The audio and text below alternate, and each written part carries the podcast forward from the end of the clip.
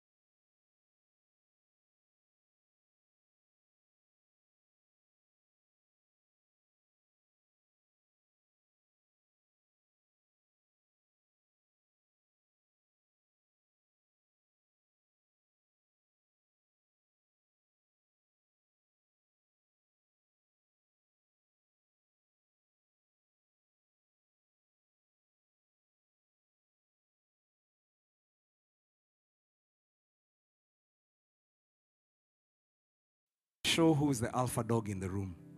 You know, and, and, and even pastors are not immune. Sometimes we you meet fellow pastors and they're talking about what the Lord is doing in their church. It's a way of just showing you, me and you, we are we're not on the same eh? atuko level. there are levels, and find, you find that's why guys don't get we don't get vulnerable. We don't say I'm hurting. We don't say I'm in pain. Why? Because we're afraid. That's a that's a sad thing. It's actually fear that drives us to be like that. And I, I always tell people there's a friend of mine who I met. Actually, there's two guys I've met like that, where I was confused. You meet a guy and you come with that thing of, yeah, show me what you got. But the guys don't say it. They just, it's there. Show me what you got. show me where I should be impressed. And I remember both of them had, one, one of them was an American, one of them is a Kenyan. Uh, and both of them just had this thing of, I have nothing to prove. I like you. I want to hear from you. I want to know more about you. And I'm like, dude, you're not a chick. Why, why, where's your, where's your armor? Where's your, and I'd share a story and the guy's like, wow, that must have really hurt. Tell me more. And I'm like, dude, gosh, that's not how we do it, man. When you tell a guy things are hard, he tells you, yeah, yeah, I feel even me, by the way, things are even me are harder. By the That's strong, strong. Yeah, we just say strong, strong. You don't even want to know the details. It's like you might contaminate me with your weakness, you know. But the guy is like, no, no, tell me more. I want to pray for you. And then what, I, what happened, I was so confused. And then I began to ask, why are these guys so different? And you know what I found out? For both of them, they had fantastic relationship with their fathers. And their fathers, both of them, loved them, told them they loved them, hugged them, were demonstrative in their love. And so these boys were not trying to pretend to be anything they were not. They knew I'm loved. And when you know you're loved, you don't need to compete.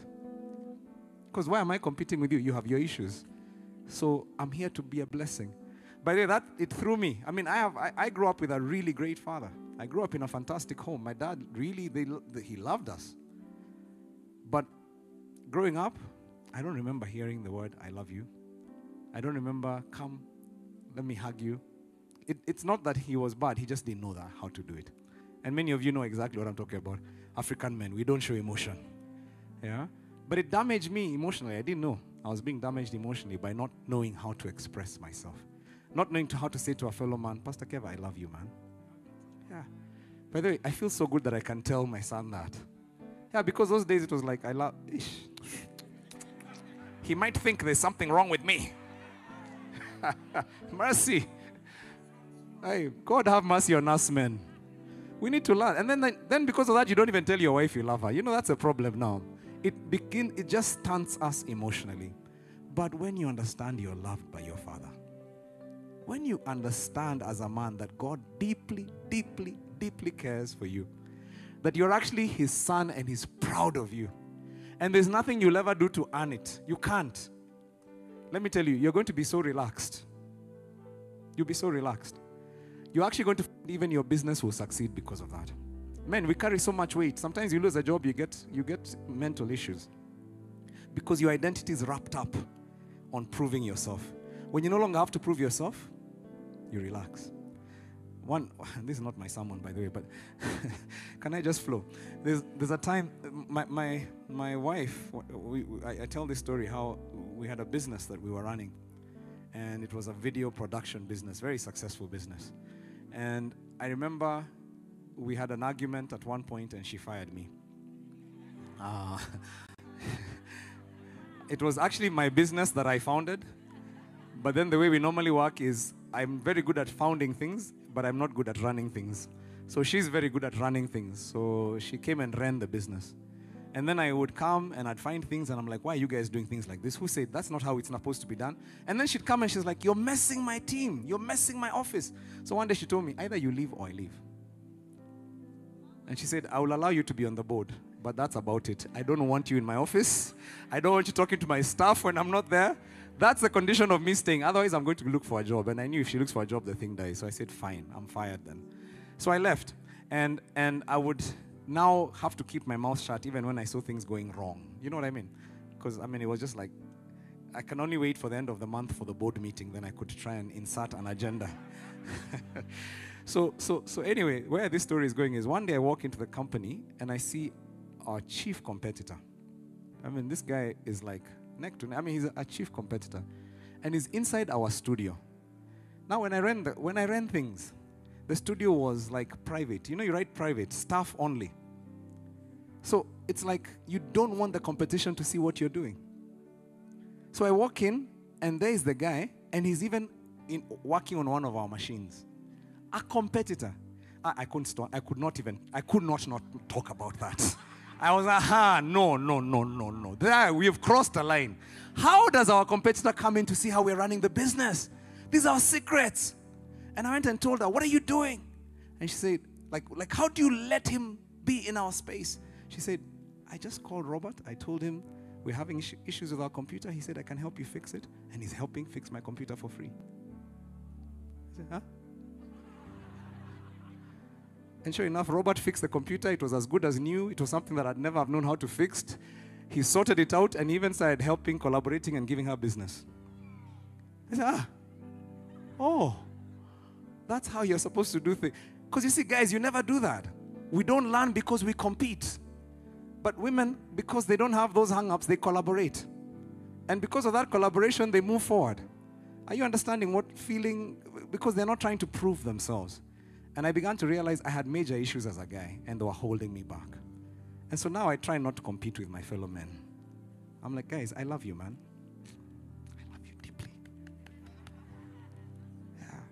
And not just to tell guys, strong, strong. Say, no, no, come, let's talk. What is that issue you're going through? Let's talk about it. Let's pray about it. Yeah. Let's let's get deep with each other, man. Yeah. Guys are not even responding. They're just like strong, strong. My sons. what?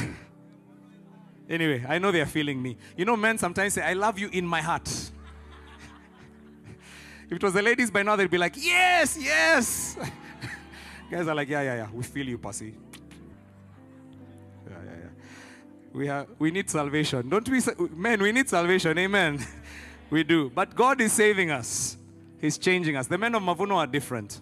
Yeah, yeah, yeah. They're different. They're not like the men of the world. God is changing us. We don't have to try and front. We can be tender warriors.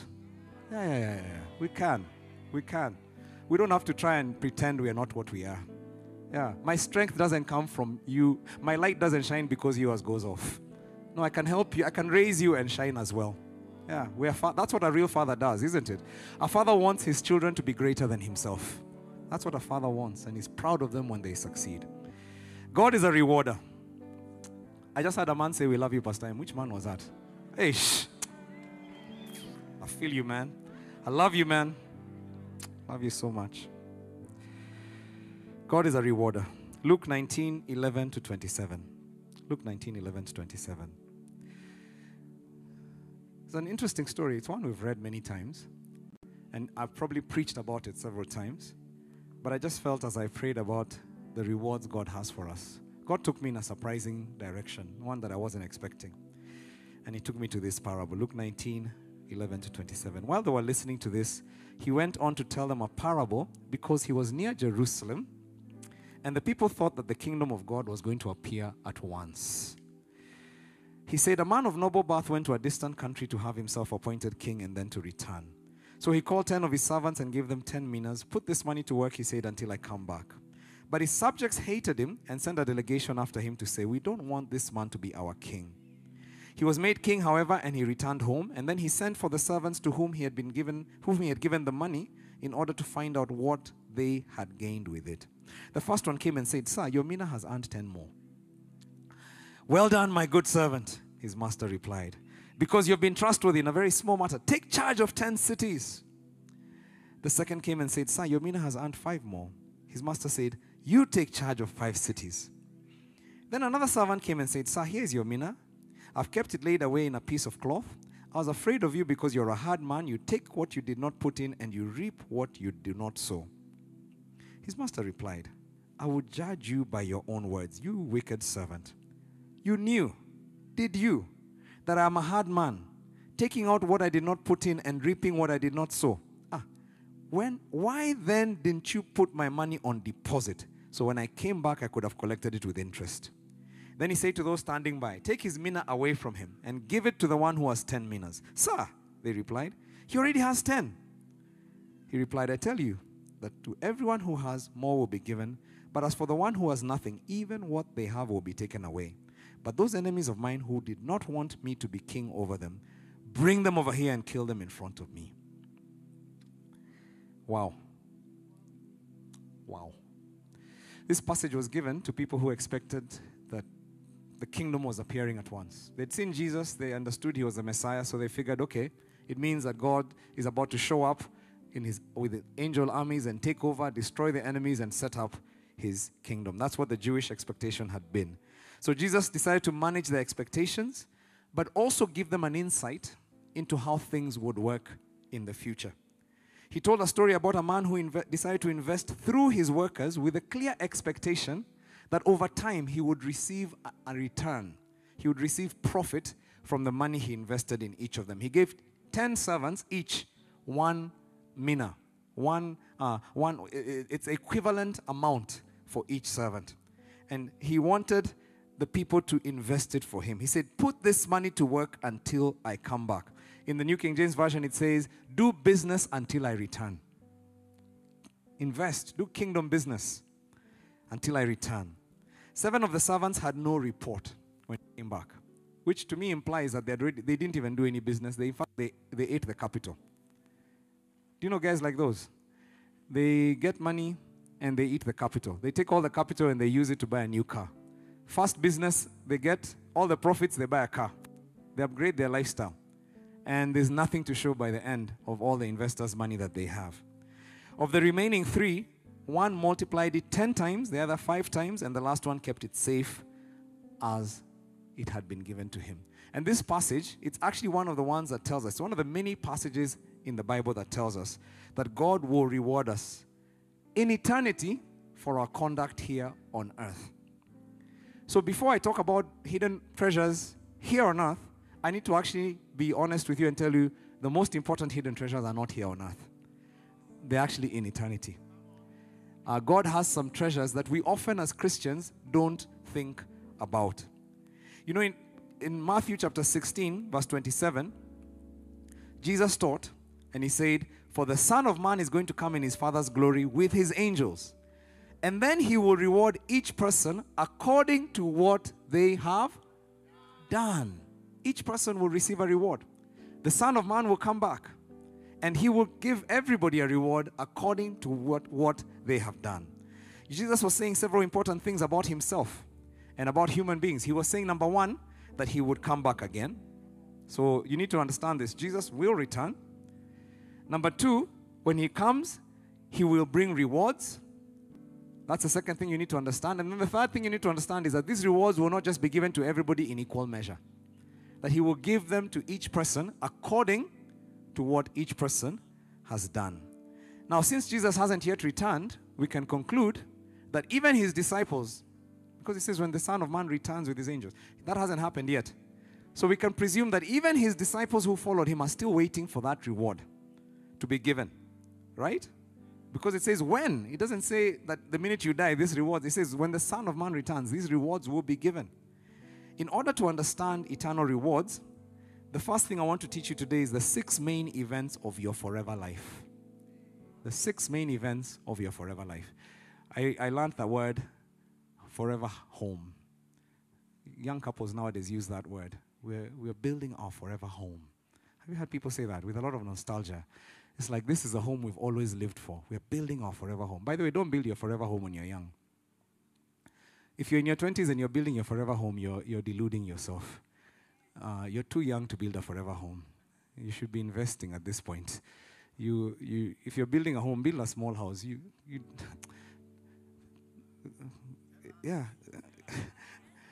people, people are young and they build very big houses, and then you spend the rest of your money. All, all, your, all, your, all, your, all your investment goes into just that one home. That becomes the only thing you'll ever retire with.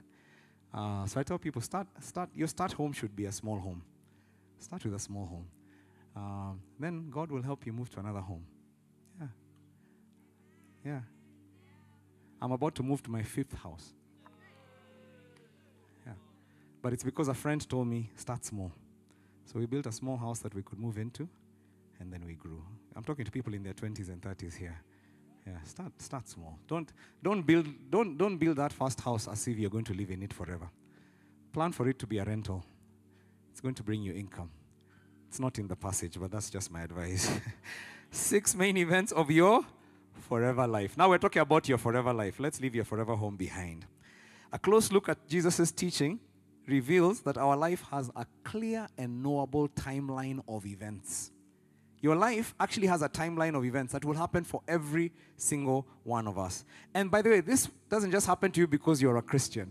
This happens to every human being that was ever created, regardless of creed, religion, geographical area. Every human being will have a clear timeline of events. Uh, you can think of it like a highway with some major exit points. You know, just think of a big highway and it's got like six major places, intersections. And those intersections will happen to every single one of us who travels along life's highway. The six main events, are you ready for them? The first one is what? Birth. Some people say birth. The first one is life. Life. It's interesting, even I would have said birth. But actually, your first main event is not birth. Birth is just the entrance to your first event. Your first event is life. You're created in the image of God and put on earth for a purpose. You did not exist in the forever past. You didn't. At birth, at well, at conception, because I believe your life began at conception, and at that point, your life began.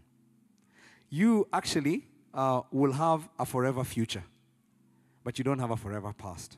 So your, your life started when you were conceived.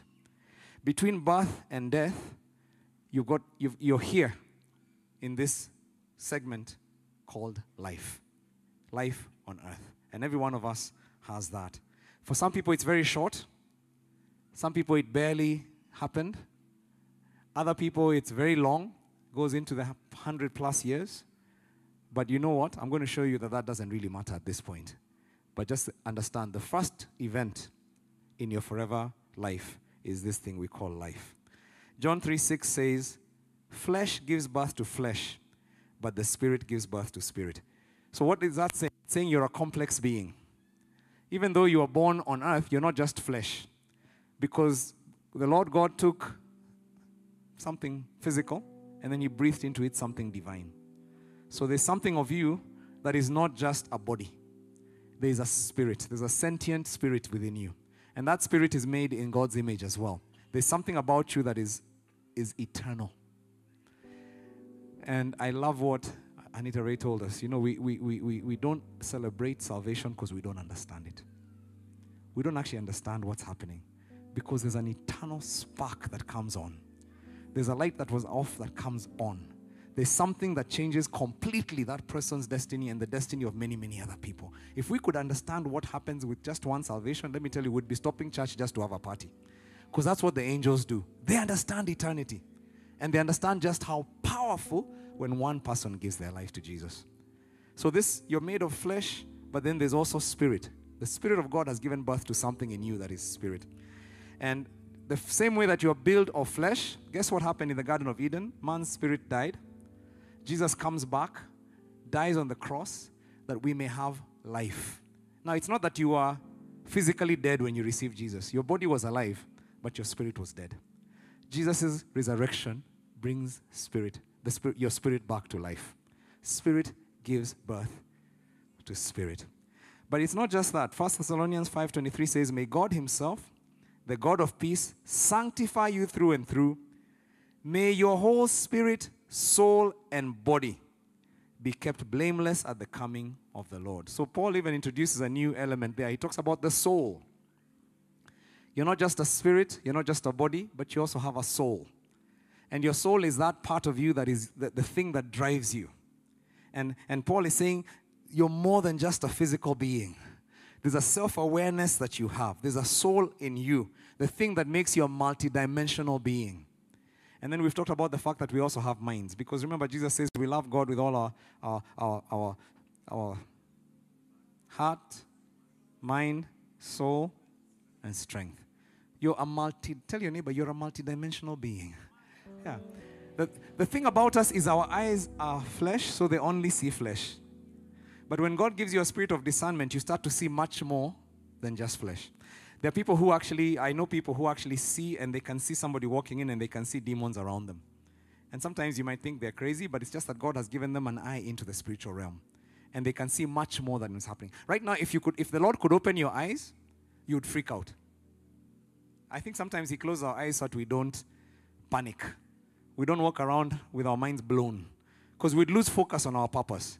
If you could see the angel armies that are waging war right now over you, if you could see the guardian angels that drove some of you into this place. You know, by the way, some of you, the 11 of you who came and gave your lives, if you could tell what was going on in the spirit, I suspect there were some angels that were just pushing those demons that guard your life. And they were poking them, and they were being forced to come into church and you're being you're, you're here you don't even know what you're doing in a gathering and you're not even a believer. You're just in church and you don't even understand in the spiritual realm there's a huge battle going on because god has determined today is the day of your salvation. And the, the, this thing has been planned since eternity and the angels are driving and those demons are clinging on and they're saying no he's ours. By the way if you could see this stuff you just go mad. But it's happening all around us. There are angels all around us and there are demonic powers as well that are, are, are claiming their space their legal space. And sometimes what's happening is God wants to release you, but the devil is holding on to a part of you because he says, I have a legal right to be here. And God is the one who made the law. So he's saying, I'm standing on, because the devil actually knows God's law. And sometimes those bondages are there because the devil is saying, I was given legal right to be here. So all this is going on at the same time because you're living in this contested space that is earth. And you have a soul, you have a spirit, you have a body, you have a mind. The second stage the second main event of your life is death. Is death. When you die, you die physically, but not spiritually. Your spirit doesn't die. Your spirit is eternal, remember. So when you see somebody who's dead, you're, you're seeing the remains, you're seeing the body, but the spirit has left. The spirit has gone. In, in October last year, I had the, the privilege of seeing my father in his last minutes and seeing his dead body. I saw a body, but I knew, and my spirit testified, my dad is not here anymore. The body is there, but my dad's gone. he's away. The spirit part of him has gone because that part is eternal, and he's somewhere else. Just as birth is your brief entrance into the life on earth, the death of your body is your instant exit. You exit this planet, you exit earth. Your body may be dead, but your awareness as soul and spirit continues on. Let's look at some scriptures, just in case you think I'm, I'm making this up. Ecclesiastes 5, verse 15. It says, Everyone comes naked from their mother's womb, and as everyone comes, so they depart. You came naked. You left naked. Your spirit doesn't wear jeans. In the spirit realm, there are no clothes. You just leave, just the way you came. Remember, clothes were fig leaves that were sown because people sinned. Spirits don't wear clothes. The pictures you see of angels, with, anyway. Ecclesiastes 8, verse 8. He says, As no one has power over the wind to contain it, so no one has power over the time of their death. It's interesting that you may be the most powerful person on earth, but you have zero power. What happens to you and when it happens? You go. You know? You go. The only two people in all of Scripture who didn't experience death were who? Apart from Jesus. Enoch and Elijah. Yeah. Everybody else, including Lazarus, who was raised from the dead, he died again. it's only two people. Chances are, unless Jesus comes in your lifetime, the chances of you dying are like 100%. It's not 99.99. it's like all of us will die. This will come. The Bible says it's appointed for man once to die and after that to face judgment. So, so you, we will all die and it will happen. You know, it's very interesting because people on earth, even people who don't know God, have a major denial of death. Death, when you don't know God, is a very tragic thing. It's very tragic. And they will fight it as much as they can and try and control what happens. And we find people I mean, I, I remember living in, I lived in California, which is really like the, the place where people worship youth and bodies. And you just have to live there to understand. I mean, it's not even like other parts of the world. It's not like other parts of the US. It's like there, there's something they used to call the, the summer body. Your summer board. And it's like you can live in another part of the US, you'll never feel that pressure. You go to California, and when it's summer, you start feeling, you start looking at yourself in the mirror and you're tucking yourself in. Because it's just that place where they worship youth, they worship bodies, and people, millionaires, spend billions to look young, to be forever young. But you know what? They all go. The most powerful, the richest of them, they go the same way, naked. The pyramids are just great monuments of human folly, of people trying to control their life after death. Because we have no control of what happens to us after we live. You know, they would actually bury entire armies with kings in the past. They just discovered the, the, the, the tomb in, in, I think it was 1974, they discovered the tomb of China's first emperor. And I mean, this thing is six kilometers by six kilometers. It's an entire city. It's got soldiers inside, it's got gold, it's got all the things that they thought would help him in the afterlife to still become important and rich. Now, the poor guy has been rich all his life. He's like, I can't go to the afterlife poor. six kilometers by six kilometers, a hidden city that they discovered. By the way, they've never even been able to enter into most of it. Uh, they're still excavating since 1974. Uh, this is just some of the craziness. The, tomb, the, the tombs of the pharaohs, they're still, they're, some of them were the most important. Everybody on earth knew their name. Today, nobody even knows where those tombs are. They're tombs that are hidden and nobody even knows where they are. They keep discovering new ones of the most important people in the world. Death just equalizes us. It does. The only thing, the only difference with, between a rich man and a poor man is the size of the coffin. Yeah. Your money, you'll not take it with you. I mean, that's one of it's one of the most sobering things. You'll not take it with you when you go. And that's what happens at death. We all die. And the question is, what do do next after you die? And that's the next part then after death, which is number three, destination. So there's life, death, and then destination. You reach your destination after death. And your destination is determined by what you believed on earth. Very interesting scripture. I, will read a few scriptures about that. By the way, there's neither reincarnation or soul sleep in the Bible. Those are not things that are taught in the Bible, and they don't exist. Ghosts don't exist. Zombies don't exist. Somebody say amen. They actually don't. This is just this, those are, I call those spirits of fear. All of you who are addicted to horror movies, you're friends with the spirit of fear and vampires. Yeah, that's nonsense.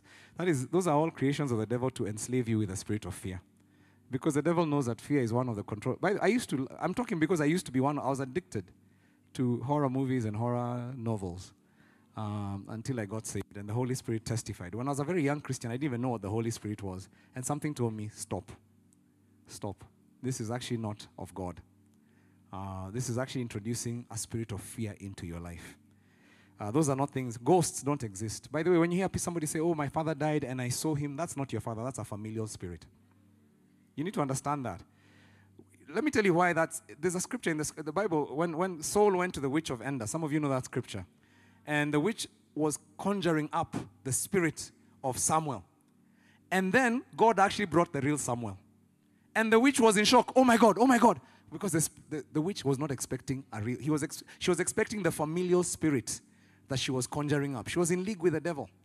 But God said, I'm going to short circuit that plan by bringing the real Samuel into the room. I mean, that's a, by that should be made a movie. You should read that story if you've never read it. The witch themselves were so scared because they didn't expect Samuel to come. People don't come back that way. Any anytime you ever and when I've, people have come and said, "Oh, my dad comes to me and he talks to me," I tell them, "You next time you need to bind that spirit." Yeah, that's not your father. Familial spirit means it's familiar with your life. It knows your longings and your desires, and it wants to channel you away from God. Yeah, yeah, yeah. So don't people who go for seances and, and getting witches to tell them things, that is just nonsense. You have one destination. Let me tell you this the Bible says that life after death, your soul is either with God in heaven or in hell, far away from God. Some people say, How could a loving God create hell? Hell is a consequence. It is a consequence. Remember, I said God is so loving and He's such a good God that He's loving and He's also just. And a judge who treats murderers by, by saying, Oh, you murdered someone. Oh, I'm so sorry. You, I love you so much. You just go free.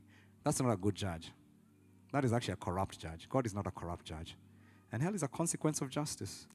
Luke chapter 23, verse 43. Jesus spoke to the thief. This man was a murderer, actually. but he made a decision to follow Jesus on the cross. And Jesus said to him, Today, truly I tell you, today you will be with me in paradise. Yeah, that's your eternal destination. Just based on the confession you've made, you're going to be with me in paradise. And Matthew chapter 25, verse 46, Jesus talking about the sheep and the goats. He talks about the people who rebel against God. He says, Then they will go away to eternal punishment, but the righteous to eternal life.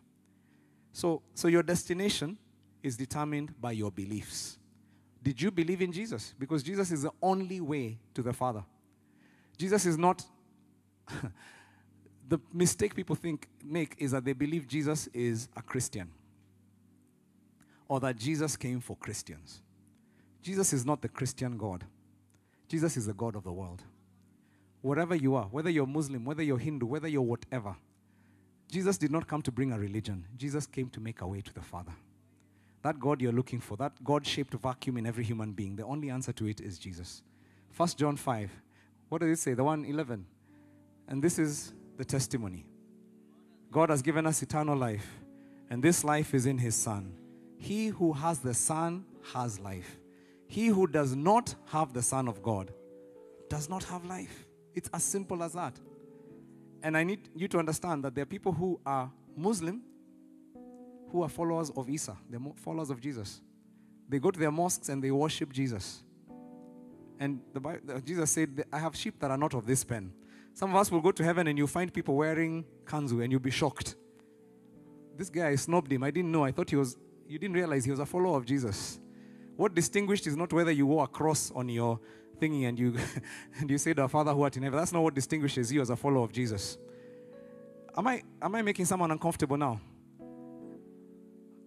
I actually know one of my there's somebody I know who's actually a, a, a, a missionary who goes and shares the gospel in very closed and persecuted communities where change, becoming a Christian means instant death.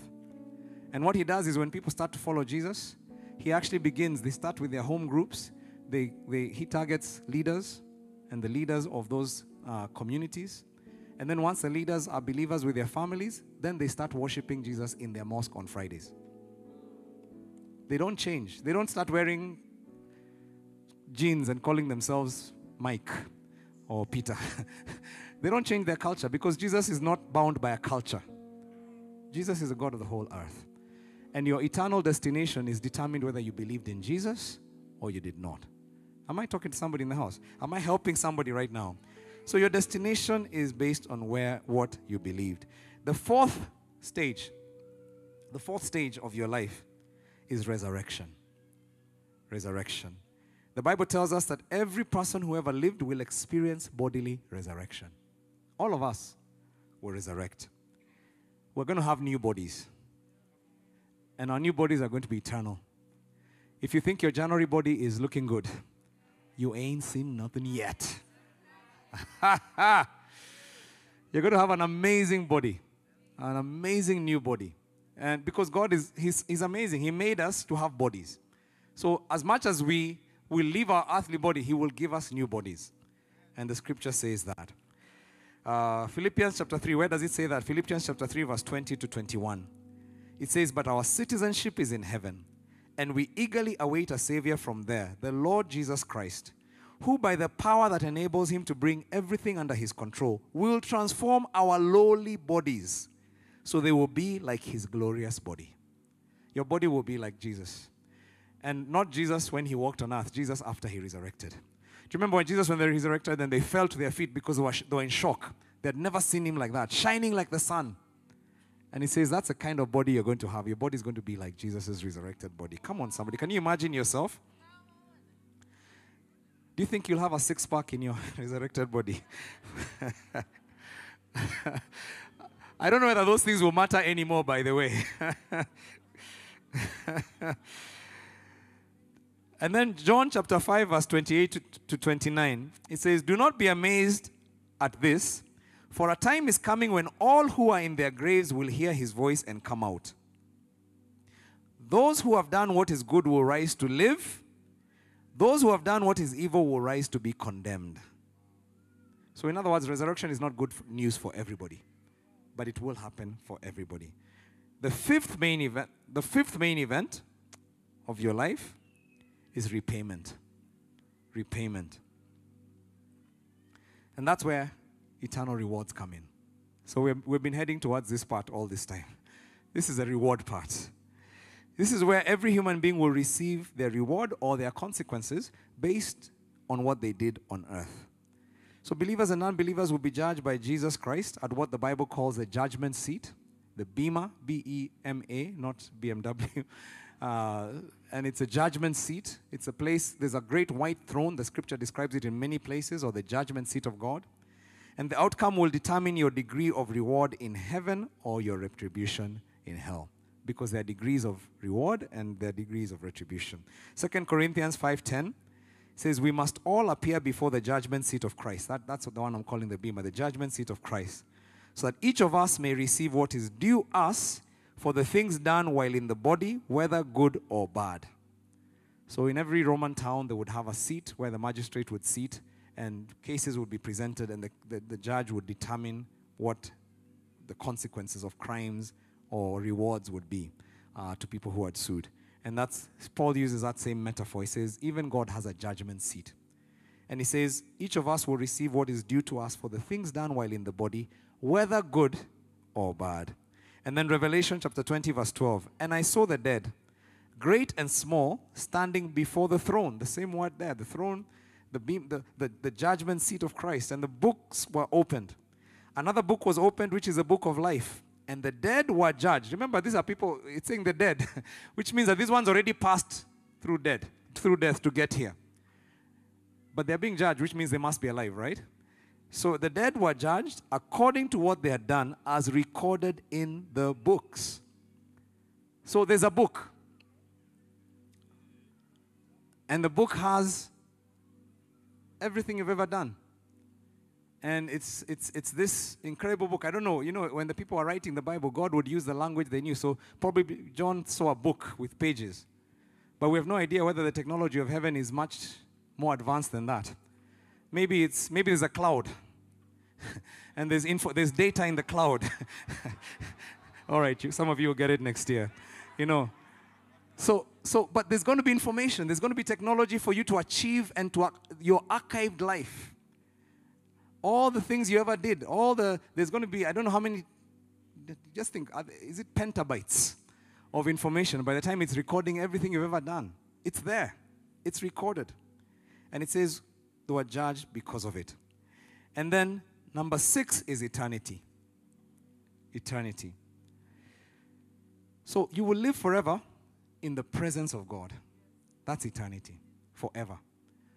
Or in the absence of God as a consequence of your beliefs and actions on earth. Jesus taught that an eternal existence awaits everyone. So it's not just people who believed in Jesus who have eternal life. Everybody has eternity. It's just that for some people it will be eternal death because they will still be alive. There's an ex- eternal existence there for him. Those who have rejected Jesus and who have chosen him, and uh, those who have rejected Jesus and those who have chosen him will spend eternity in two different places. Very different existence. But the eternity that Jesus reveals is not just an existence or a state of mind, but it's a real place. Uh, 2 Thessalonians chapter 1, verse 9.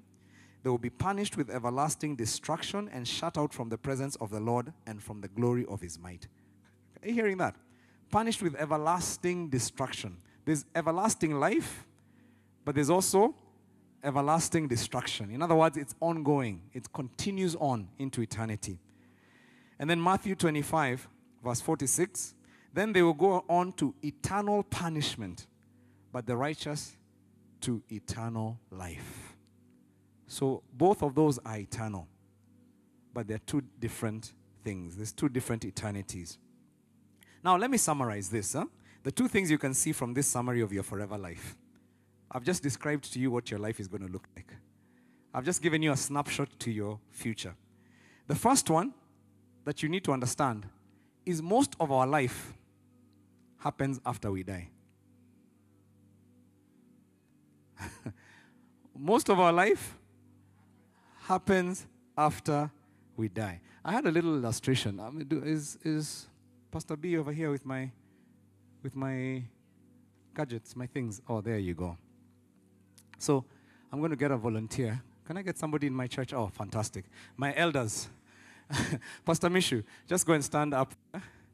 The elders bench. And then the deacons. Can I have a deacon? Okay, fantastic. All right, one is enough. One is enough. Actually, no, no, two of you. Two of you. Let, since you both volunteered, I want you to get this rope. I want you to discover one end. All right? Now, the other deacon hold the other end. All right. I want you, Ben, to just go with that end until you create a, a nice straight line. Huh? And it's on the screen, so anybody should be able to see this. So just go, go, go, go, go, go. Lift it over the people's heads so you're not touching anybody's head. All right. Now, I'd like you, Pastor Mishu, to hold the ball in that corner. Deacon number, elder number one, and then deacon, just stand up next to him. Just stand up over here, next to the pastor. Move that side. I want you to be on this side of him. All right. And I want you to hold the ball up like this. And then I want you to hold it like this. And then Ben, just pull. All right. George, could you help him? Just hold it up like this so it's not too tiring. Okay. All right. So I want you to notice this is your life. This is your life. This is all the existence that you have. Some of you feel you're very, very old. Too old to jump for Jesus. Too old to do things for God. But I'm telling you, you're very young. You're an infant in your existence, in your eternal existence. Because your life has just begun. This little ball from your birth here until the day you die, even if you die at 120, you can see why I said it's irrelevant how old you'll be. Because somebody died at 80, another one died at 120, another one died at 40, another one died at 10. Can you see how insignificant that gap is? Compared to the rest of your life. Life is just beginning for you. The Bible says that this is eternity, that eternity just goes on and on and on and on. And it's so incomparable to the little thing, the little dot that you have. But here's the most amazing thing. Here's the most amazing thing. The decisions you will make here will determine everything else that happens the rest of your eternity. Is that a bit of a powerful thing? That you have power. God has given you power that the decisions you make in this little ball will determine the rest of your eternity. Now, I want you to also notice something very interesting.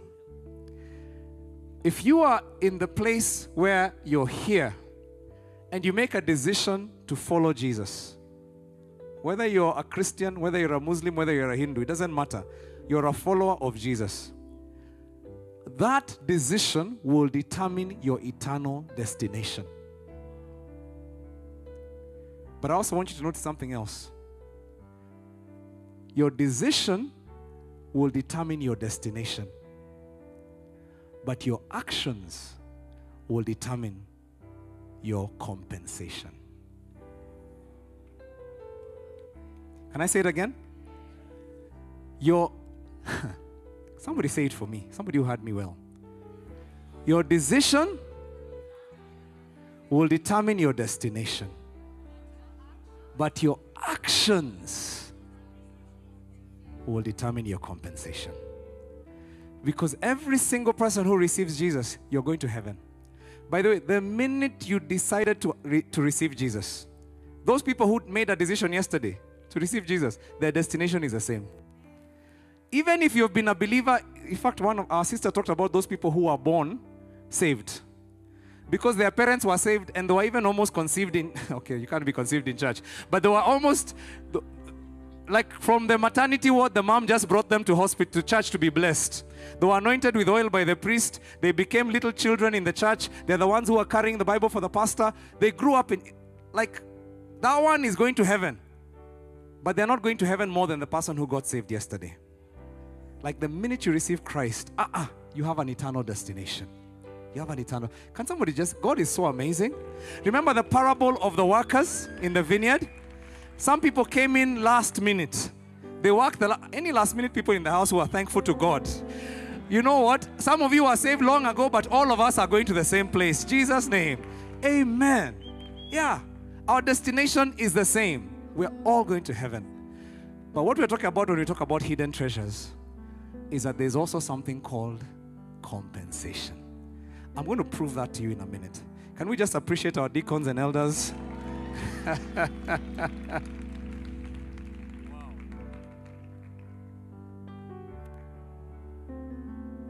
Has just has that opened up somebody's eyes just now? Have I helped somebody? This thing about it's such a powerful thing because we don't hear much about it, but it is so true. In fact, the thing I find that is interesting is that hmm, you must never confuse when we talk about rewards. Because some people start become entering into legalism and start thinking we're talking about approval by God. We're talking about some people are more loved than God. By the way, Elijah was not more loved than you. John the Baptist was not more loved than you. John, the disciple who Jesus loved, was not more loved than you. Ah, God, you are the disciple that Jesus loves. Yeah. Never get that twisted. Even when we see other people getting some rewards you're not getting, it has nothing to do with God's love for you. The Father loves His children equally, He loves them. Acts chapter 4, verse 12, it says, There's salvation in no one else, for there's no other name under heaven that has been given among people by which we may be saved. You need to understand the same name saves us. We're all saved, and there's no other salvation. And then 1 John 5 11 to 12, it says, This is a testimony. God has given us eternal life. This life is in His Son. Whoever has a Son has life. It's saying that anybody who has a Son of God has life. So the destination is assured. And what we're talking about today, I don't want us anybody to get it twisted. We're not talking about destination, we're talking about compensation. We're talking about eternal rewards. Our eternal destination is a consequence of what we believe. But our eternal compensation is a consequence of how we behave. Two different things. Now, you're going to find that most Christians will fall on two sides on this issue. Some Christians, they really like to emphasize the consequence of what we believe uh, because they really feel co- uncomfortable with any conversation of behavior being having any eternal uh, um, consequence. And so they talk about the importance of, of, of, of being saved by, by uh, being, being righteous and being saved by Christ. Uh, and, and the fact that, look, it's, it's, it's only by faith that we're saved and by grace. And they emphasize that greatly. And then there are other camps that really focus a lot on the eternal compensation part. And they talk about the fact that God, I mean, we must be involved in good works and good behavior. What kind of faith is that that doesn't have any good works? And you find that they are focused on what you do for God, and that's so important. But the thing is that the two camps miss the fact that we're not talking about the same thing here. They're not the same. Both are important. In fact, I suspect destination is more important. In fact, not I suspect, it is more important. Because your destination is the most important thing.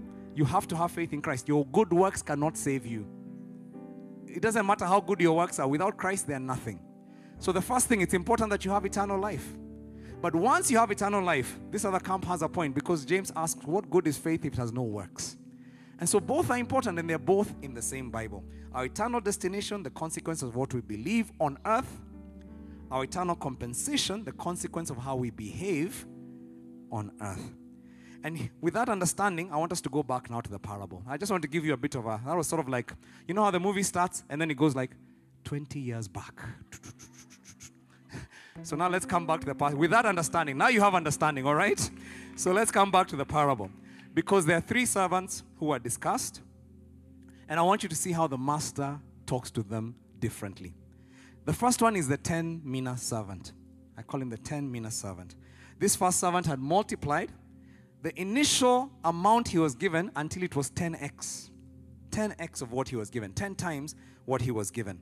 This is actually a return not of 100% but of 1000%. I don't know if you know that.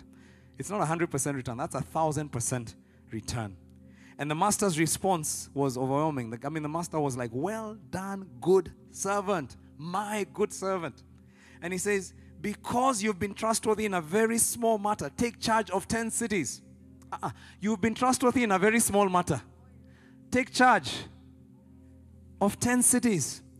You know, as Christians, we think once we are saved, how we use our talent, our time, our treasure is not as important. But we are wrong. The Bible tells us, and this passage shows us, that God is keen that we use all the, the, the, the resources He's entrusted us in with for the sake of advancing His purpose. And this man is actually, this, the, the, the master is overwhelming in his praise. He says, Well done. He says, My good and faithful servant. And then he gives him 10 cities. The five mina servant is the second one.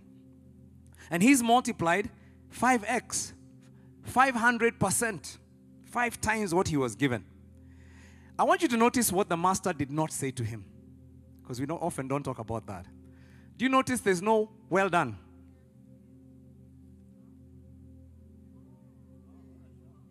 What a shock. Did you not notice there was not my good servant? Have you noticed that? Because often we look at it and we think they were told the same thing. They're actually not told the same thing. He says, he, he doesn't even say, well, he, he says, his master answered, You take charge of five cities. The implication is there that he got his reward, but the master noted the lesser level of commendation uh, of, of commitment and gave a lesser commendation. There was a lesser commendation. It was not the same commendation because God is not unfair. You know those schools where they go and everybody gets the reward? We all run and then at the end we all stand on the same line and they just give a medal to everybody. It's like we all part- it's like a medal for participation. But that is I always feel like that is such a horrible system because it destroys initiative. Every child is a genius at something. So commend the ones who are genius academically. Yeah, some of you are genius academically. Praise God for you. We're not even jealous. and you know why we're not? Because everybody's a genius at something. Yeah, if you if you understand how humans were made, every child is a genius at something. Don't beat your child to become number one in class. L- let them exert themselves. Teach them to exert themselves and do the best they can. But also help them discover their genius. Because your child's genius might be in sports. Yeah. the genius of surrender. That one is for everyone, Pastor Kev. Your child's genius might be in talking. Yeah? The, some of you used to be the noisemakers in class. You're always being written down by the prefect. Yeah. But today, people like Eric Omondi, Churchill, these famous comedians, those are the, those are the noisemakers of their time. They're making millions more than the people who are not being written names. That's their genius. And they discovered it. God, thank God. I don't know if, if, if, their parents had anything to do with it. Many times they discovered it despite their parents. Yeah, some people are good in sports. And some people score, I mean, for every, I mean, somebody like uh, some of these football players, I mean, they make money you'll only dream about. Yeah. And yet in school, they were probably last in class. That's their genius. Some of you are introspective. Like, do you know those people who are just like they have a rich inner life? like, like right now, even as I'm talking, they're already analyzing, like, Aish. like they go home and they have to sit down and think. I'm so fascinated by males, by the way. I'm like, because I'm not one, you know, I'm like, wow. Like I said, I have children who are males and, you, and, and a wife who's one, and you just look at them and they're like, they have to go and then just reflect in their journal and think. I'm like, what are you thinking about? Just do something. yeah, two journals, one for gratitude, one for CG what, one for following the. I'm like, seriously? Is there too much? Uh, is there such a thing as too much thinking? But you know something? That is, those are the best scientists in the world. Those are the best analysts. They, they can sit down and work their way through a problem long before. As our sanguines are talking, these people are solving problems. That's a genius. Commend your child. There are careers that will pay them great money for them to become analysts and thinkers and philosophers Yeah. think tank. There have been people's think tanks. Yeah, I mean, this, this is just, it's a gift. Some of them, some of you are just good at listening. You know those kids who you, you, people would come to you and they tell you and just like, oh my gosh, he said what? Uh, uh, uh, how did you feel? Oh my gosh. And it's like, who does? I mean, it's like, you're just good listeners. And that's a genius, by the way. Did you know that? It's called in, interpersonal skills. The, the introspection is intrapersonal skills, but interpersonal skills are being, being able to analyze other people to discern when something is wrong. We have a child who, if you enter the house with a secret, they will know. I have a child who was a genius. Like, that's, I, I, you know my children, so I can't tell you all about them. But yeah, you enter, like, as parents, we couldn't hide any secrets. If you wanted to keep a secret from this child, keep it away from the house. Because if I enter the house looking in any way likely to suggest that I didn't greet her the same way as I did yesterday, she'll be like, What's wrong? Daddy, what, what are you hiding from me? like, like, seriously, how do you know? It's just a genius. It's discernment. And all of us are genius at something. So I, I just say that because parents sometimes just we get into this competition. You hear someone saying, My child got four A's, 400, and you're like, Oh God, what happened to mine? No, there's nothing wrong with your child. That's just one area of grading. That's the only problem with our education system. They only reward one area. We really, a, a good whole, holistic education system should grade people in their geniuses. So let people win their medals in running and celebrate them for running. Not all of us are good at running. Praise God for you who run. Yeah, Pastor Noel.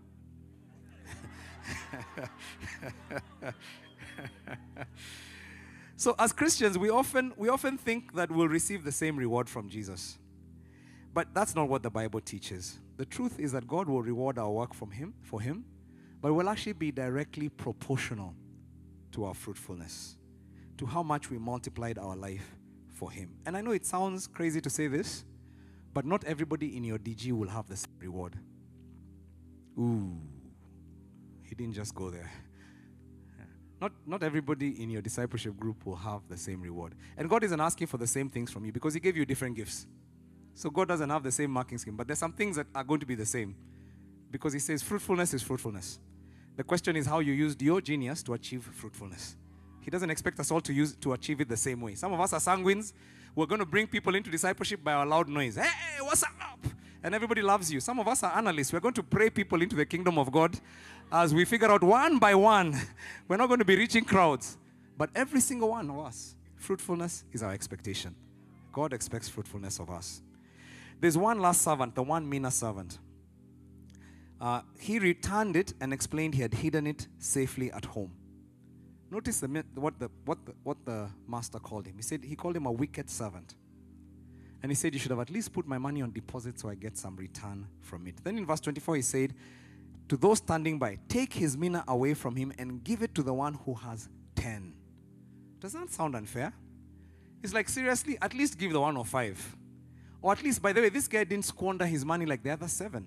He at least kept it, it was safe, he returned it.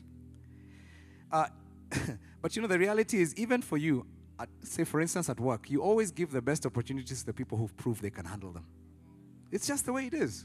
If you are wise enough to understand that, then you need, you need to know God is even wiser than you. And the consequence for the man was that even what he had was taken away from him. From him. There was no rulership over opportunity over cities, not even a village. Maybe he was expecting to be told, Well done, good and faithful servant. Here's one city to rule over.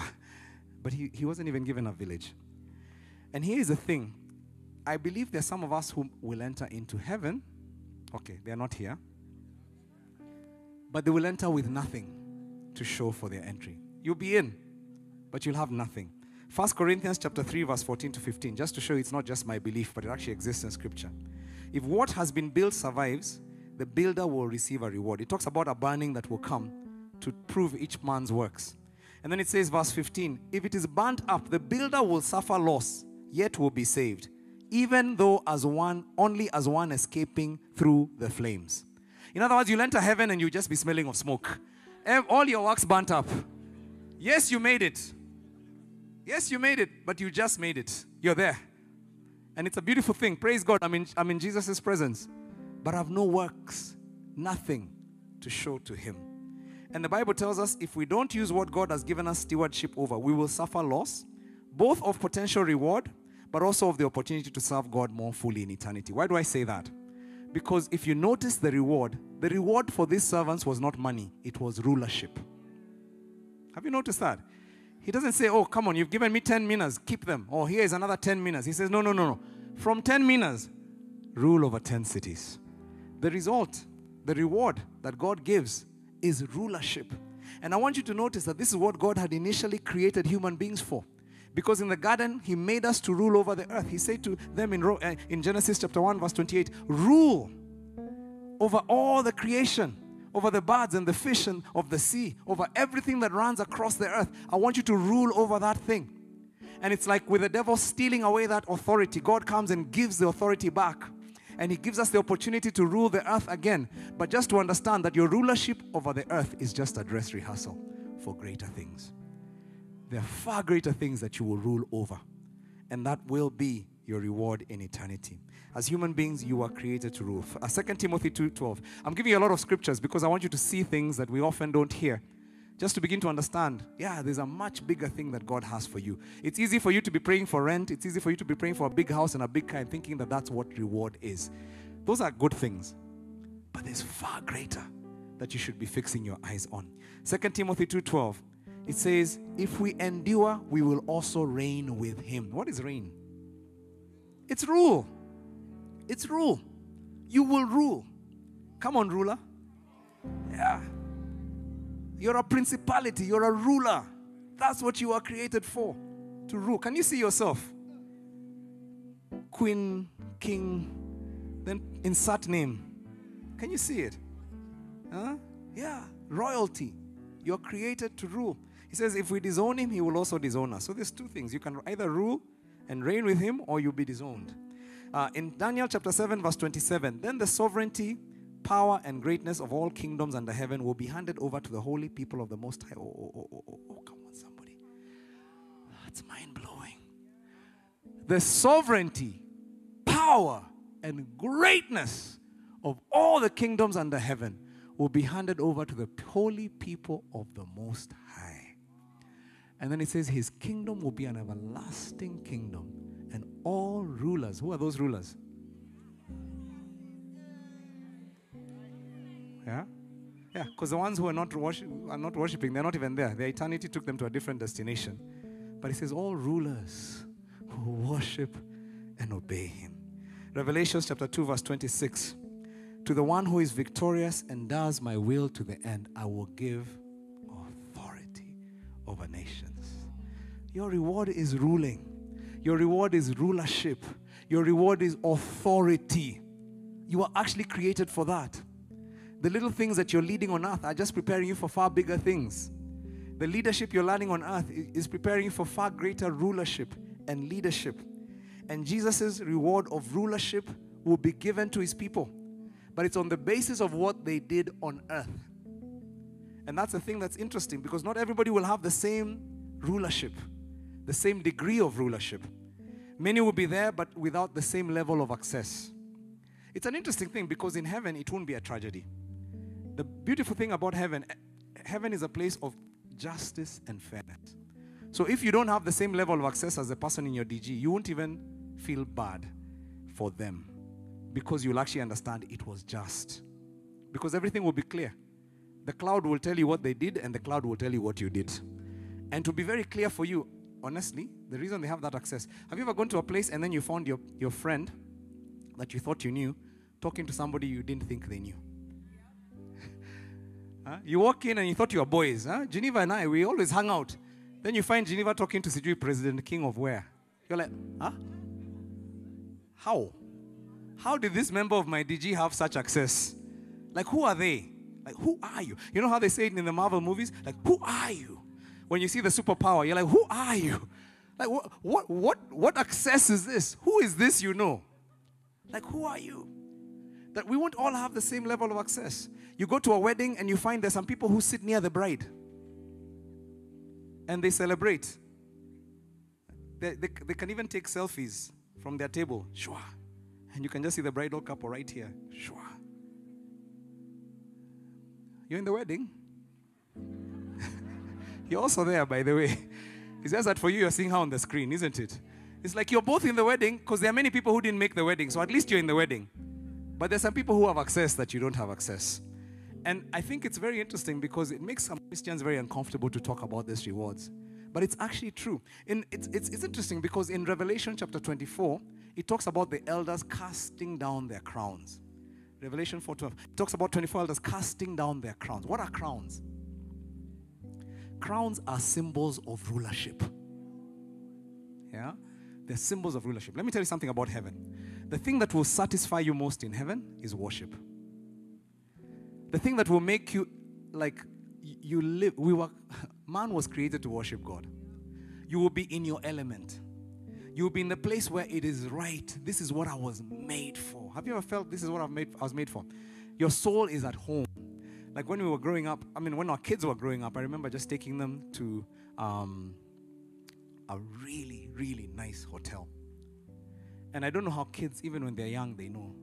One of my kids walked in and said, Wow, this is nice. Like, like something in her soul just told her, Where we've come from home is not nice. This is nice. This is nice. Then I remember we at one point we had to move to a different neighborhood and we were taking them to a really nice school, but now we were living in a, in a neighborhood where the schools were not as nice. And I remember the same child walked into that school, looked around and said, Mommy, this school is fake. Like, nobody ever told this child that this is not the same level. But something in her just felt this is not the beauty I was created for. There's something lacking in this place that was in the other place. This place is fake. Let me tell you something. There's something in you that was created to worship God. When you enter into His presence, you will just want to worship. You will want to just sing songs to Him. There will be, you, there will be a tireless energy in you just to worship God. And the thing about worshiping is the thing about worshiping that makes it so amazing is when you bring gifts to the one you worship. And these 24 elders, they have crowns and they're casting their crowns. They're worshiping God with, with all the authority He's given them, with all the responsibility. They can say, Master, I bring you something of what you've given me. And the thing for me, I realize is all of us will have crowns, but not, not everybody. I'm saying all of us in the room, but not everybody in heaven will have a crown because not everybody will have rulership. Yeah? There are those who will enter smelling of smoke with nothing to give the one they love. Somebody told us a vision. I don't remember who it was, Carol, who was telling us about a dream they had and how when Jesus receives a person, how he crowns you with jewels and crowns. You remember that? Somebody still, I think it was Pastor J. Like you're given jewels and you're given crowns and it's spectacular. And you're looking and you're thinking, my God. I mean, it's like we never think that that's how God receives us. And this person was telling us how in that vision they realized they were not getting the same crown. The party was not the same. And they were asking God, what, did, what have I not done right? What is it that I didn't know? Well, the beauty of this message today is today you know that what we do on earth determines our eternal compensation. That's why that ball is there. That's why the ball is there. That God is giving us an opportunity to exercise rulership on His behalf. And that that rulership prepares us for eternal rulership. And to the ones who show themselves able to rule, they will receive greater responsibilities. The ones who don't will be there and they will worship. And I bless God. By the way, I, I never want to diminish going to heaven. Just entering heaven smelling of smoke is a good thing. But you have a chance for so much more. You have an opportunity for so much more. And you know it. It's like the marking scheme has already been given long before the exam. When the judgment seat of Christ comes, you'll already know. By the way, God is such a good teacher. You know those teachers who tell you, here's what I'm setting in the exam. Day one of class. He's already told you what it's going to take for you to have rulership. He says, just be faithful and multiply, make disciples of the nations. And my prayer is that you will never again think that faithfulness to God just means not sinning and coming to church on time. True faithfulness is about multiplying what God has given you, it's about multiplying your life, multiplying your impact, using what God has given you to bless people around you. And the eternal reward I get for that multiplication is I get to rule. By the way, this message shouldn't make you feel depressed. It should actually make you happy. Because what it should tell you is everything you do on earth counts. Everything we're doing right now counts. In the next talk, I'm going to give you the marking scheme according to the scripture. It's such an easy one. By the way, already you're doing those things. But when you know you're doing them, you know there's some things you're just doing that you're doing. But once you know what, how they count, my suspicion is you're going to do them completely different going forward. Because you understand, I'm in the ball. I'm right on right now, my life is on the ball. It's a small thing I'm living for. Right now, my daddy, he's on that rope. He's living, he's in that space with his maker. He's in that space where he's beginning to understand to see the fruit of his life. And I'm so grateful because I know he lived a fruitful life. That's where he is. And my prayer is for all of us. Yeah, we're going to experience that. Your mission, should you choose to accept it, is to manage a valuable asset for your master. Every one of us gets that mission. Thank you, George. Thank you, Pastor George. I love Pastor George. your mission is to manage a valuable asset. That asset is your life. The sum of your talents, your strengths, your interests, and your possession. Your mission is to manage that life in such a way that you greatly increase your master's kingdom on earth. Your master has not returned, but could do so anytime, any day. And the most important question you should be answering every day is how can I be a good steward today of everything my master has placed into my care? And I want you to realize that every day of your life, whether conscious or not, you are answering that question. Every day of your life, you're making the decisions that will assure you of your eternal compensation. The decisions you're making today are determining your eternal rewards.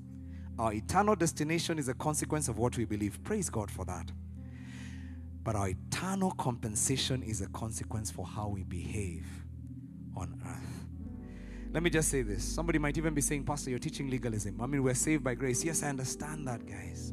But the Bible says in Hebrews chapter 4, I think it's verse 16, it tells us that faith, without faith, it is impossible to please God.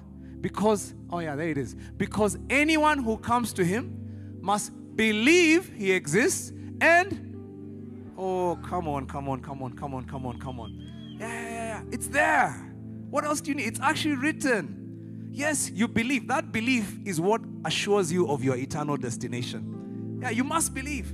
Let me just say if you're in this room and you've not yet accepted Jesus as your Lord and Savior, you're not assured of your eternal destination. That is the first action you must take. You must believe in Him. You must accept Him as the Lord of your life. That assures you. That's the first part of faith. But the second part is what we're talking about. You must believe He exists and He rewards those who earnestly seek Him. Our God is a rewarder. Our God is a rewarder. I pray that everybody in Mavuno, nobody in this church will miss out on the eternal destination. Uh uh I have to see you in heaven. I have to see you in heaven. Me, I'm going. Not because I'm such a holy person, but because God accepted this sinner. Uh uh Anita, we are many. Tuko wengi in this church. Yeah, he accepted even me. I was I know. I was there. Even me, I have a track record. I'm one of those ones least qualified. God accepts us. Bless the Lord. And we're not accepted because of anything we did. We're accepted because we believed. Praise God for that. I pray none of you will miss out on heaven. But here's the thing I also want to pray. I want to pray that all of you will be in the front row casting down your crowns. The many crowns because you knew what God expected of you and you did it. You didn't get caught up in a divided faith, following the things of this world, forgetting that there's a major thing that every decision we're making every day is counting towards our eternal compensation. And my prayer is that we'll all be there, including myself. I pray that for myself. One day I read, I, heard of somebody who had a vision and they saw heaven and they were seeing levels in heaven. By the way, this I was so shocked by that vision. I remember telling my wife, I, I need to go back to the Bible. Are there levels in heaven? Until Paul talks about the, the third the third heaven. So this person said there are levels in heaven. And says, when I entered heaven in my vision, the first level, I saw many famous pastors. By the way, the first level was the farthest one from Jesus. And I'm like, ah? Famous big pastors who had big ministries. And he says, these people, when I asked God, why are they here? I thought these ones are the ones who should be next to Abraham, next to Jesus.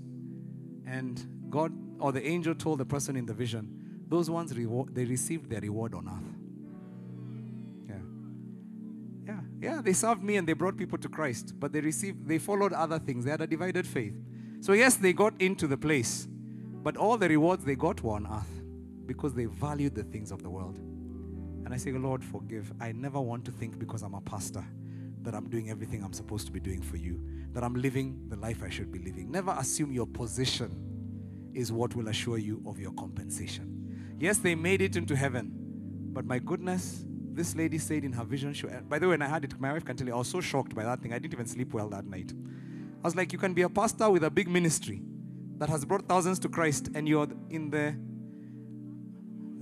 level, you know, the stadium, those guys in the nosebleed section. Like it's so cold up there, you're just watching two players on the field. I'm like, no, no, no, God, that's not what I want for myself. I want to be that disciple Jesus loved. I want to be close to him. I want to be at the table. I want to hear his voice. I know everybody will be hearing his voice, but I want to I want everything that God has for me. I don't want to miss out on things that God has. There, there are treasures that God has for me, hidden treasures.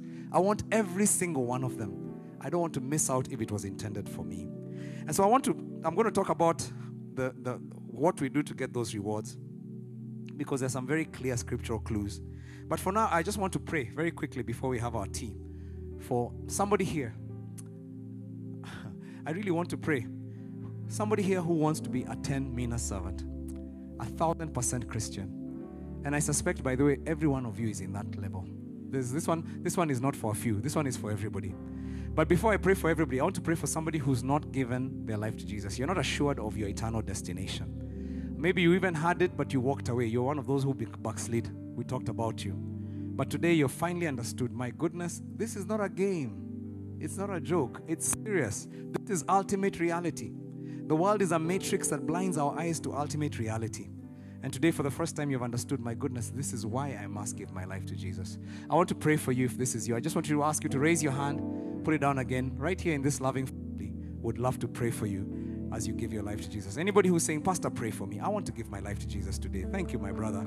I see you. To God be the glory for you. Amen. Amen. I see another brother in the middle here. Praise God. Wow. Woo. Woo, woo, woo. Anybody else? I told you there's a party in heaven. Anita reminded us today there's a party in heaven because of men and women who give their lives to Jesus. Anybody else? Come on, just put up your hand. I see you as well, my brother. Wow. To God be the glory. Woo! Our cheering is nothing compared to what's happening in heaven right now. I tell you. Ha ha. Anybody else? Join the three brothers who put up their hands and just say, Pastor, pray for me. I want to be one of those ones who is assured. I walk out of this place assured of my destiny, assured of my purpose, assured of my destination. Anybody else? Don't be shy. Don't be afraid. This is not, nobody's manipulating you. This is your life. This is, you came here to receive life and to receive eternity. This is what God wants for you. And He wants you to also find your purpose while you're here on earth. Anybody else? Just put up your hand. I just I don't know why I sense in my heart that there are people who are struggling. You came here and this is why you came. And maybe you're feeling, no, I'm shy. Listen, even the ones who've put up their hand are shy. But they've understood this is not about your neighbor, this is about yourself. Uh, your neighbor may be looking comfortable, but the reason they're comfortable is because they know where they're going. so don't don't be confused by them. Don't get don't mess around with them. You put up your hand for yourself. Anybody else? who's saying, Pastor, pray for me. I really want this. Uh, this is something that I know God brought me here. You heard about somebody who talked about the fact that in November they walked into this church and today they know their eternal destination. You too can join those people. Come on, somebody, just raise up your hand. I know you're here. Bless the Lord for you, my brother. Wow. Today is a day of men, huh? I see men in this house giving their lives to Jesus. Praise God. I see another one at the back there. Praise God for you. Wow. The Holy Spirit is in this house. I sense it. God has decided today men are getting saved. To God be the glory. Wow, wow, wow. By the way, huh, my heart my heart goes out to somebody struggling right now. And I need you to say to the devil, Get thee behind me, Satan. There's someone right now who's struggling. You know you need to make this decision, but there's so many torments, things that are keeping you back right now. You actually need to say, This is something that is out to destroy you and to destroy your background, uh, your, your, your bloodline. And I want to just give you an encouragement right now to just whisper and say, Get thee behind me, Satan. That hand that's refusing to go up, I want you to just actually say, Jesus, help me, and then raise that hand. Because this is your eternal destiny at stake. I just sense there's someone struggling. I don't know why. In my spirit, I'm still feeling a struggle. I'm still feeling that there's someone here who's not yet. There's, a, there's, there's actually a conflict. Remember, I told you in the spirit, there's a, there's a conflict going on for your soul. Anybody else? I've seen that brother there. Praise God for him. Anybody else? Just raise your hand. Anybody else? Just raise your hand. I, I, I, I plead with you. Now I'm even pleading because I know that the Lord brought you here. I just sense in my spirit there's someone the Lord brought who needs to make that decision. Is there anybody else? Final call. All right, I'm going to just pray for those whose hands are up. Let me just ask you if you raised your hand to just stand where you are. I'm not going to call you up to the front because of space. Just stand up where you are. Let's appreciate them as they stand. All these men who are standing. And it's not it's still not too late. You can join them even if you didn't put up your hand. Just stand, stand, stand. Wow, wow, wow, wow. Amen. Amen. Amen. Can somebody just reach out to them as they're standing and tell them, Welcome to the family? Yeah, so good to have you. Welcome to the family. Welcome to the family. We're so grateful for you. To God be the glory. As you remain standing, I'm going to just lead you in a prayer. I'm going to ask you for those who are standing, just put out your hands. Put out your hands in front of yourself. This is a gesture, the universal gesture of surrender. And you're just surrendering to God as you as you stand right now. And I want you to say this prayer with me, and those who are next to you will help you say it because they've also said it and it's their profession. It's already what they believe. Dear Jesus, I come today to you as my creator and now my father. Forgive my sins. Fill me with your Holy Spirit. I want to follow you. From this day forward, I am your child. I will follow you all my life as you give me strength. Now, I want you to put your hand up to the heavens like this. Just put point to the heavens, point with one finger to the heavens, and just say, Devil, from this day forward, I cast you out of my life. You and I have nothing in common. I belong to Jesus. I renounce you and all your works. I am assured of my eternal destination. I bless the Lord because you and I are no longer friends. And so depart from me and everything that belongs to me. In Jesus' name. Amen. Oh, come on, let's give a big hand to our brothers. Thank you so much. You may have a seat. We're so grateful for you. I think as you sat, uh, for every one of you, you received a piece of paper. I don't know, did everybody receive it? All the men received it. Just make sure the men in the front here get it. Let's appreciate them uh, as they're receiving that. Just receive that. I want you to fill that out. Uh, just make sure everyone gets it. Make, put up your hand if you haven't got it. There's a gentleman over here who needs to get it. There's somebody over here. Come on, ushers, I need some speed. There's someone at the back over here who needs it. And what I'm going to ask you to do is just uh, take a moment and fill it. And then after this service, I'm going to ask, uh, where is my pastor? Uh, is it Pastor Mina? Is he here? Okay, I need another pastor who's going to just meet them. Pastor Victor, can you do that for me?